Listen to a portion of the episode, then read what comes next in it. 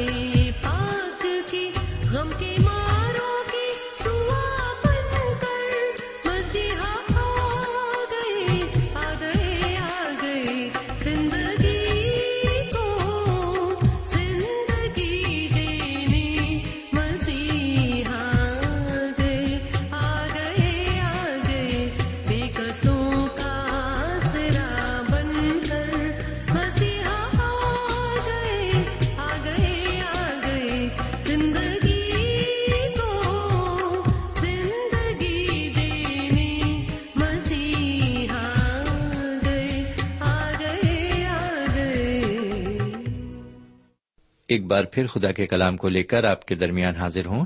سلام قبول فرمائیے۔ سامعین، آئیے ایک بار پھر ہم خدا کے کلام کی طرف متوجہ ہوں، لیکن ایک چھوٹی سی دعا مانگے آئیے ہم دعا کریں۔ اے ہمارے خدا رب العزت، ہم نے تجھے جانچ کر اور پرکھ کر دیکھ لیا ہے کہ تو ہر حال میں ہمارا وفادار رہا ہے۔ خداون ہم نے تیرا دامن بھلے ہی چھوڑ دیا، لیکن تو نے ہماری انگلی کو کبھی نہیں چھوڑا۔ ہم جب بھی پریشان اور ہراساں ہوئے، تو نے ہمیں غیبی تسلیتا فرمائی ہے۔ تو نے ہمیں ہر طرح سے سنبھالا ہے۔ ہر طرح سے تو نے ہماری مدد فرمائی ہے۔ اس وقت جبکہ ہمارے کان تیری آواز سننے کے لیے بےتاب ہیں ہمارے کانوں کو اپنی شیری آواز سے بھر دے۔ اپنے کلام کو ہماری زندگی میں نمودار کر تاکہ دوسرے بھی ہماری زندگی سے نصیحت لے سکیں۔ ہماری زندگی کو راہ صداقت پر گامزن کر۔ یہ دعا ہم اپنے حضور کریم جناب سیدنا یسو مسیح کے وسیلے سے مانگتے ہیں۔ آمین۔ میرے بھائی، ہم خدا و تعالی کے شکر گزار ہیں کہ اس نے ہمیں ایک اور موقع دیا۔ آئیے اب ہم استشنا کی کتاب کو کھولیں اور اس کا چوبیسواں باپ نکالیں۔ میرے بھائی، اس چوبیسویں باب میں ہم کل تین باتوں پر غور کریں گے۔ پہلی بات ہم طلاق کے بارے میں دیکھیں گے۔ دوسری بات ہم مختلف قوانین کے بارے میں دیکھیں گے۔ اور تیسری بات ہم غلامی کے بارے میں دیکھیں گے۔ اس کے بعد پچیسویں باب میں داخل ہوں گے اور وہاں سے بھی کچھ باتیں ہم دیکھیں گے۔ تو سب سے پہلے ہم طلاق کو لیتے ہیں۔ اس کے متعلق ہم اس باب کی پہلی آیت سے چوتھی آیت تک ایک عبارت کی تشریح رکھتے ہیں۔ سمن اس عبارت میں ہم دیکھتے ہیں کہ اگر کوئی مرد کسی عورت سے شادی کرے اور بعد میں اس کے اندر کوئی بےحدہ بات پائے جس سے اس عورت کی طرف اس کی دلچسپی نہ رہے، تو وہ اسے طلاق نامہ لکھ دے۔ جب وہ عورت اپنے گھر چلی جائے، تو وہ دوسرے مرد کی ہو سکتی ہے۔ سمین یہاں پر یہ طلاق اور دوبارہ شادی کرنے کی رسم کیوں جاری کی جا رہی ہے؟ جبکہ خدا کو یہ بالکل پسند نہیں کہ ایک عورت اپنے پہلے شوہر سے ناتا توڑ کر دوسرے کے ساتھ رہے۔ اس چیز کی حضور کریم جناب سیدنا مسیح نے بھی مخالفت کی ہے۔ وہ انجیل شریف میں صاف طور سے فرماتے ہیں کہ اگر کوئی شخص اپنی بیوی کو زناکاری کے علاوہ کسی اور سبب سے طلاق دیتا ہے تو وہ اس سے زناکاری کرواتا ہے۔ انجیل شریف میں طلاق کی بڑی سخت مخالفت کی گئی ہے۔ ایک بار کچھ یہودی حضور کریم جناب سعید مسیح کے پاس تشریف لائے اور ان سے کہنے لگے، حضرت موسا علیہ السلام نے ہمیں یہ حکم فرمایا تھا کہ اگر کوئی اپنی بیوی کے ساتھ نہ رہنا چاہے تو اسے طلاق نامہ لکھ دے۔ سیدنا مسیح نے یہودیوں کو جواب دیا موسا نے تمہاری سخت دلی کے سبب سے یہ قانون تمہیں دیا، لیکن پہلے ایسا نہیں تھا۔ اب آئیے ذرا سیدنا مسیح کے ایک شاگرد پولس کے بیان کو بھی سن لیں کہ وہ اس معاملے میں کیا فرماتے ہیں۔ کرنتھیوں کے پہلے خط کے ساتویں باپ کی پہلی آیت سے پانچویں آیت تک اس طرح عبارت مقوم ہے۔ مرد کے لیے اچھا ہے کہ عورت کو نہ چھوئے۔ لیکن حرام کاریوں کے اندیشے سے ہر مرد اپنی بیوی اور ہر عورت اپنا شوہر رکھے۔ شوہر بیوی کا حق ادا کرے اور ویسا ہی بیوی شوہر کا۔ بیوی اپنے بدن کی مختار نہیں بلکہ شوہر ہے۔ اسی طرح شوہر بھی اپنے بدن کا مختار نہیں بلکہ بیوی، تم ایک دوسرے سے جدا نہ رہو، مگر تھوڑی مدت تک آپس کی رضامندی سے تاکہ دعا کے واسطے فرصت ملے اور پھر اکٹھے ہو جاؤ۔ ایسا نہ ہو کہ غلبہ نفس کے سبب سے شیطان تم کو آزمائے۔ اس کے علاوہ تمتس کے پہلے خط کے تیسرے باپ کی بارہویں آیت میں پولس رسول ایک بات اور لکھتے ہیں۔ وہاں لکھا ہے، خادم ایک ایک بیوی کے شوہر ہوں اور اپنے اپنے بچوں اور گھروں کا بخوبی بندوبست کرتے ہوں۔ سنا آپ نے؟ میرے بھائی، نئے عہد نامے کا جب ہم مطالعہ کرتے ہیں تو وہاں پر ہم پاتے ہیں کہ طلاق اور دوسری شادی دونوں ہی بری چیزیں ہیں۔ اب سوال یہ پیدا ہوتا ہے کہ پھر خدا و تعالیٰ نے حضرت موسا علیہ السلام کے ذریعے ایسا قانون اسرائیلیوں تک کیوں پہنچایا؟ میرے بھائی، یہ اس لیے ہوا کہ اسرائیلیوں کے دل بہت سخت تھے۔ انسان کے دل کی سختی کی وجہ سے خدا تعالی کو ایسا قانون دینا پڑا۔ میرے بھائی، انسان کے دل کی سختی ہم آج طلاق شدہ زندگیوں میں دیکھ سکتے ہیں۔ لوگ ذرا سی بات میں ایک دوسرے سے الگ ہو جاتے ہیں، اپنے ازدواجی رشتوں کو ایک ادنا سی بات میں توڑ لیتے ہیں۔ ہماری سخت دلی کی وجہ سے اس نے ہمیں کئی باتوں میں چھوٹ دے دی ہے، لیکن پھر بھی اس کی مرضی یہی ہے کہ ہم ان کاموں کو بالکل نہ کریں جو اسے پسند نہیں ہے خدا نہ کرے کہ اگر ہمارے ازدواجی رشتے میں کوئی درار آ گئی ہے۔ جی ہاں کوئی درار آ گئی ہے تو اس درار کو ہم ابھی بھر دیں۔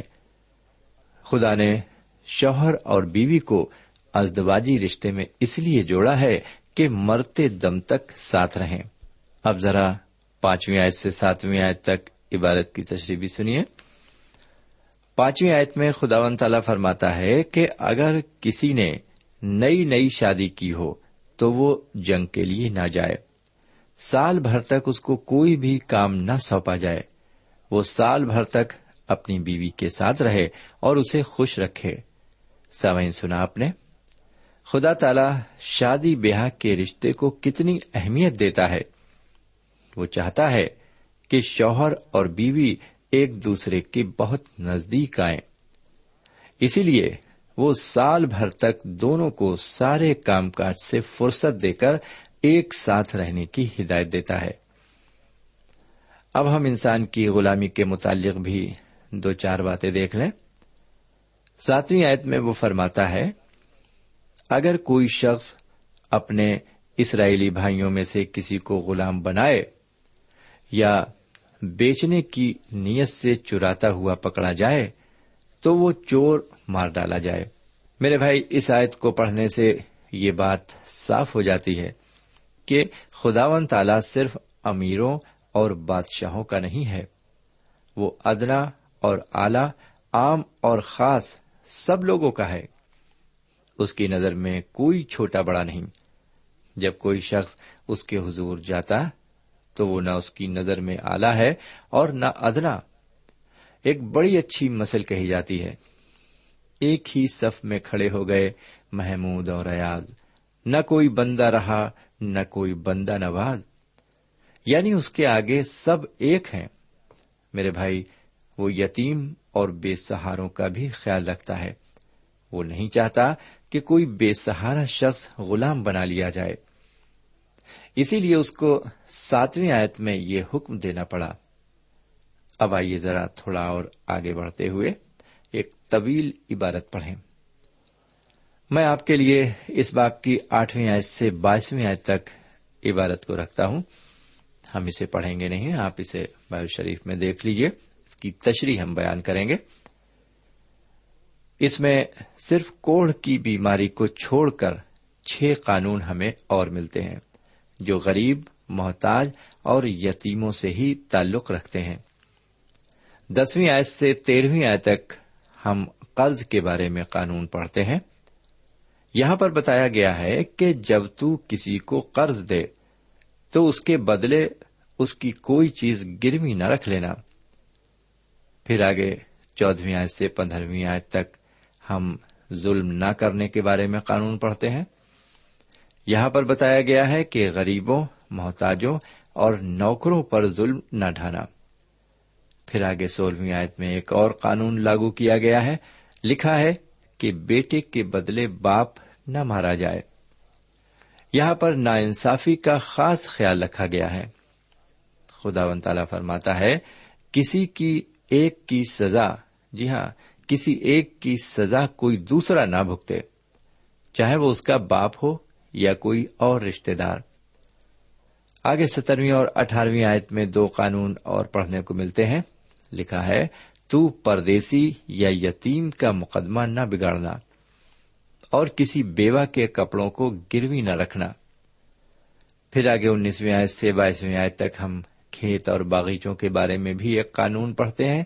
لکھا ہے، جب تو اپنی فصل کاٹے، تو اگر کوئی پولا بھولے سے اس میں رہ جائے، تو اسے وہیں چھوڑ دینا، تاکہ وہ یتیم، پردیسی اور بیوہ کے کام آئے۔ یہی بات باغات اور باغیچوں کے لیے کہی گئی ہے کہ جب تو اپنے زیتون کے درخت جھاڑے، تو اس کی شاخوں کو دوبارہ نہ جھاڑنا۔ اس میں کچھ پھل ضرور لگے رہیں تاکہ وہ یتیم اور بیواؤں کے لیے رہیں۔ انگوروں کے لیے بھی یہی حکم ہے۔ پاکستان سے دانا دانا نہ توڑ لیا جائے۔ وہ بھی پردیسی یتیم اور بیواؤں کے لیے باقی رہیں۔ میرے بھائی، اس طرح اس مطالعے میں ابھی تک ہم نے کل دس باتیں دیکھی۔ آئیے اب ہم اس تشنا کی کتاب کے پچیسویں باب کو کھولیں۔ اس باب میں ہم کل چھ باتوں کو دیکھیں گے۔ پہلی بات ہم چالیس کوڑے لگانے کے بارے میں دیکھیں گے۔ دوسری بات ہم چلتے ہوئے بیل کا منہ نہ باندھنے کے بارے میں دیکھیں گے۔ تیسری بات ہم قانونی طور پر بیوہ عورتوں کی حفاظت کے بارے میں دیکھیں گے۔ چوتھی بات ہم دیگر سزاؤں کے بارے میں دیکھیں گے۔ پانچویں بات صحیح بانٹ اور صحیح پیمانے رکھنے کے بارے میں دیکھیں گے۔ اور چھٹی بات ہم امالیقی قوم کے فیصلے کے بارے میں دیکھیں گے۔ میرے بھائی، کل چھ باتیں ہیں جنہیں ہم یہاں دیکھتے ہیں۔ یہ چھ باتیں وہ جرم ہیں جن کو ہم چھوٹے جرم کہہ سکتے ہیں۔ یہ جرم ایسے جرم نہیں تھے جن کے لیے سزائے موت دی جاتی، لیکن پھر بھی ان کے لیے سزا دینا تو ضروری تھا۔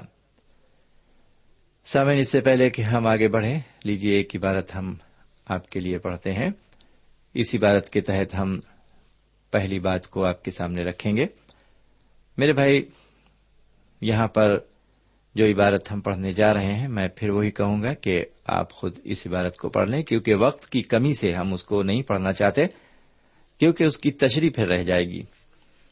سمن یہاں پر اسرائیلیوں کے لیے قانون یہ عائد ہوا ہے کہ اگر یہ لوگ آپس میں کسی طرح کا جھگڑا کریں تو قاضی ان کا انصاف کرے اور ان کی شرارت کے مطابق وہ ان کے چالیس چالیس کوڑے لگائے جی ہاں جھگڑے فساد کے جرم کی سزا میں صرف چالیس کوڑے لگائے جا سکتے تھے۔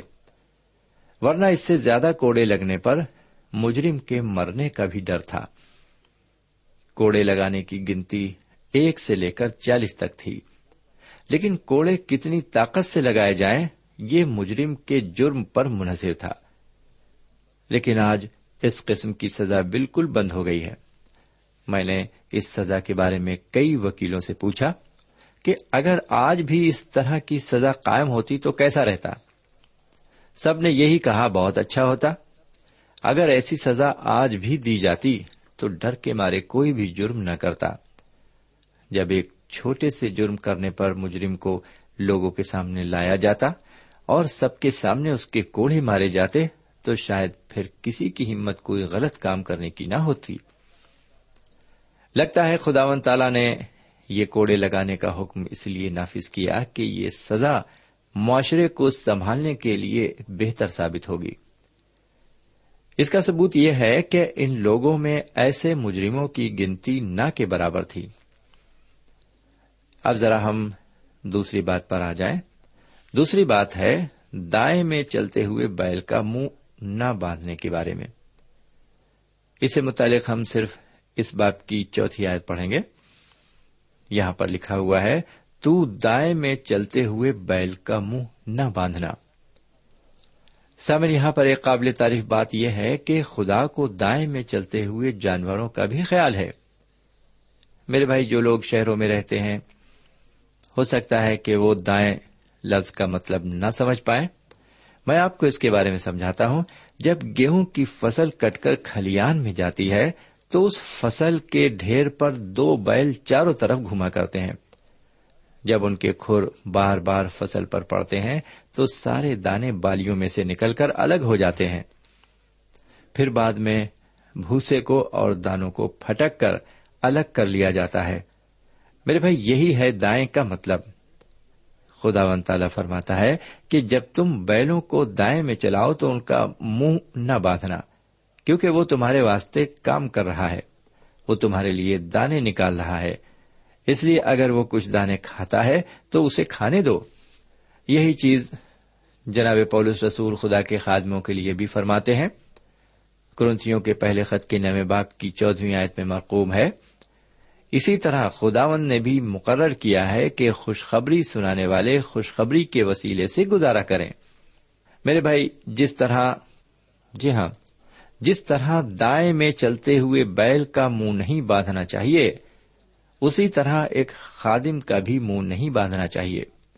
اس کی بھی ضرورتیں خدمت کے وسیلے سے ہی پوری ہوں۔ یعنی جو شخص ہمارے واسطے روحانی خوراک مہیا کر رہا ہے، ہمارا بھی فرض ہے کہ ہم اس کے بدلے اس کی جسمانی ضرورتیں پوری کریں۔ اب چلیے تیسری بات پر چلیں۔ تیسری بات قانونی طور پر بیوہ عورتوں کی حفاظت سے متعلق ہے۔ اس کے لیے جو عبارت میں آپ کے سامنے رکھ رہا ہوں۔ وہ پچیسویں باپ کی پانچویں آیت سے دسویں آیت تک ہے۔ سامعین، اس عبارت کو پڑھ کر ہم اس نتیجے پر پہنچتے ہیں کہ خدا و تعالیٰ کو بیوہ عورتوں کی بھی کافی فکر ہے۔ شوہر کے مرنے کے بعد انہیں روٹی پانی کی کوئی تکلیف نہ ہو۔ اس کے لیے بھی اس نے کچھ قانون بنائے۔ اور ان کے نہ ماننے پر اس نے سزائیں بھی مقرر کی اس عبارت میں ہم یہی دیکھیں گے کہ ایک بیوہ کے لیے کیا قانون بنایا گیا ہے۔ اور اس کی سزا کیا مقرر کی گئی ہے؟ سامعین، اس عبارت میں ابھی ہم نے پڑھا کہ اگر کئی بھائی مل کر ساتھ رہتے ہوں اور ان میں سے کوئی بے اولاد مر جائے، تو اس مرحوم کی بیوی کسی اجنبی سے بہا نہ کرے، بلکہ اس کے شوہر کا بھائی اس کے پاس جا کر اسے اپنی بیوی بنا لے، اور شوہر کے بھائی کا جو حق ہے وہ اسے ادا کرے۔ اور اس سے جو پہلا بچہ ہو، وہ مرحوم شوہر کے نام کا کہلائے۔ تاکہ اس کا نام اسرائیل میں سے مٹ نہ جائے۔ میرے بھائی، یہ ہے ایک بیوہ عورت کے لیے قانون۔ اگر گہرائی سے دیکھا جائے تو خدا من تعالیٰ نے اس قانون کے ذریعے بیوہ عورتوں کے حقوق کو برقرار رکھا ہے۔ آج دور حاضرہ میں ہمارا سماج بھی خواتین کے حقوق پر کافی بڑی بڑی باتیں کہہ رہا ہے۔ آج ہماری سرکار کو بھی خواتین کی کافی فکر ہے۔ ہماری سرکار نے خواتین کی بھلائی کے لیے طرح طرح کے قانون بنائے ہیں۔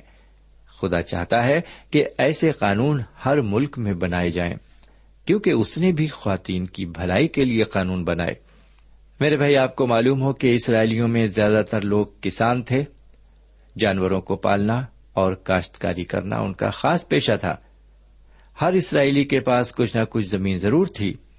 جب کوئی اسرائیلی مر جاتا تھا تو وہ اپنے پیچھے زمین اور جانور چھوڑ جاتا تھا اور یہ ساری جائیداد اس کی بیوہ عورت کی ہوتی تھی۔ تاکہ وہ اس سے اپنا پیٹ پال سکے۔ لیکن اس بیوہ عورت کے لیے یہ حکم تھا کہ وہ کسی غیر اسرائیلی مرد سے شادی نہیں کر سکتی تھی، تاکہ اس کی جائیداد کسی غیر اسرائیلی کے ہاتھ میں نہ چلی جائے۔ اس بیوہ عورت کو یہ حکم تھا کہ وہ اپنے دیور سے یا اپنے شوہر کے کسی اور رشتے دار سے شادی کرے۔ اگر اس کا دیور یا اس کے شوہر کا کوئی رشتے دار اس کو اپنی بیوی نہیں بنانا چاہتا، تو وہ عورت اس شخص کو قاضی کے پاس لے جا سکتی تھی یعنی کچہری لے جا سکتی تھی۔ وہ عورت کچہری کے سارے بزرگوں کو تمام قصہ بتا دیتی تھی، لیکن اگر وہ شخص کچہری میں بھی اس بیوہ سے شادی کرنے سے انکار کرتا تھا، تو اسے بھرے دربار میں سزا ملتی تھی۔ یہ سزا ایسی تھی جس کو پڑھ کر کافی ہنسی آتی ہے۔ جانتے ہیں وہ سزا کیا تھی؟ نمیات میں لکھا ہوا ہے، اس کی بھاوج بزرگوں کے سامنے اس کے پاس جا کر اس کے پاؤں سے جوتی اتارے اور اس کے منہ پر تھوک دے اور یہ کہے کہ جو آدمی اپنے بھائی کا گھر آباد نہ کرے، اس سے ایسا ہی کیا جائے۔ سامن یہ سزا اس بات کو ظاہر کرتی ہے کہ وہ شخص اپنے مرحوم بھائی کا خیال نہیں رکھتا، نہ ہی اس کو اپنے خاندان کی عزت کا خیال ہے۔ اور نہ ہی اس کو خدا کا خوف ہے۔ جو بیوہ کسی اسرائیلی کے پیر سے جوتی اتار کر اس کے منہ پر تھوک دیتی تھی، وہ شخص سماج میں کافی گری نظروں سے دیکھا جاتا تھا۔ ان باتوں سے پتا چلتا ہے کہ خدا نے بیوہ عورتوں کا کس طرح خیال رکھا ہے۔ اس نے ان کی بھلائی کے لیے بہت سے قوانین بنائے ہیں۔ ان قوانین کی عملی شکل ہم آگے چل کر روت کی کتاب میں دیکھیں گے۔ فی الحال ہم ابھی اس بات کی چوتھی بات کو دیکھتے ہیں۔ جی ہاں اس باپ کی چوتھی بات کو دیکھتے ہیں۔ چوتھی بات دیگر سزاؤں کے بارے میں ہے۔ اس کے لیے اس باپ کی گیارہویں اور بارہویں آیت ملاحظہ ہو۔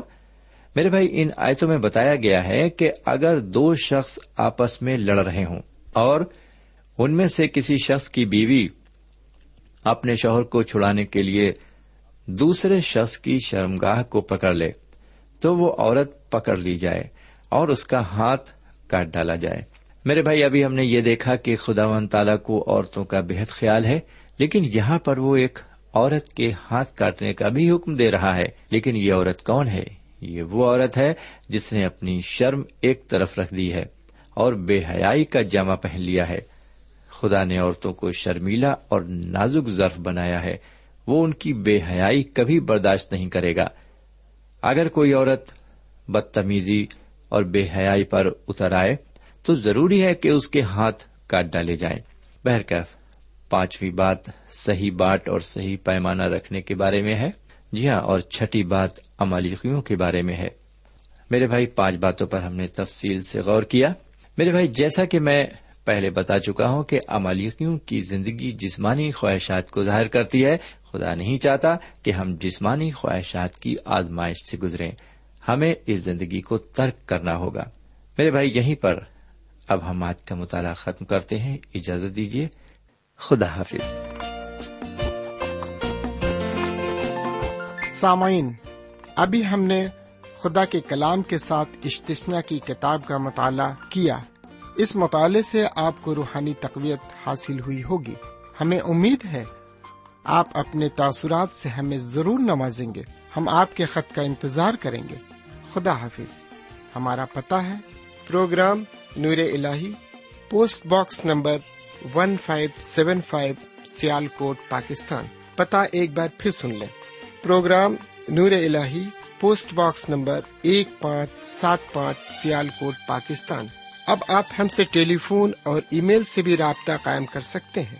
ہمارا ٹیلی فون نمبر ہے nine two three four four six four zero four five seven eight نو دو تین چار چار چھ چار صفر چار پانچ سات آٹھ ہمارا ای میل پتا ہے N A E M three nine four nine eight Hotmail dot com N A M three nine four nine eight Hotmail dot com ہمارے پروگرام کا وقت اب یہیں پر ختم ہوتا ہے۔ اگلے پروگرام میں پھر ملیں گے۔ تب تک کے لیے اجازت چاہتے ہیں۔ خدا حافظ۔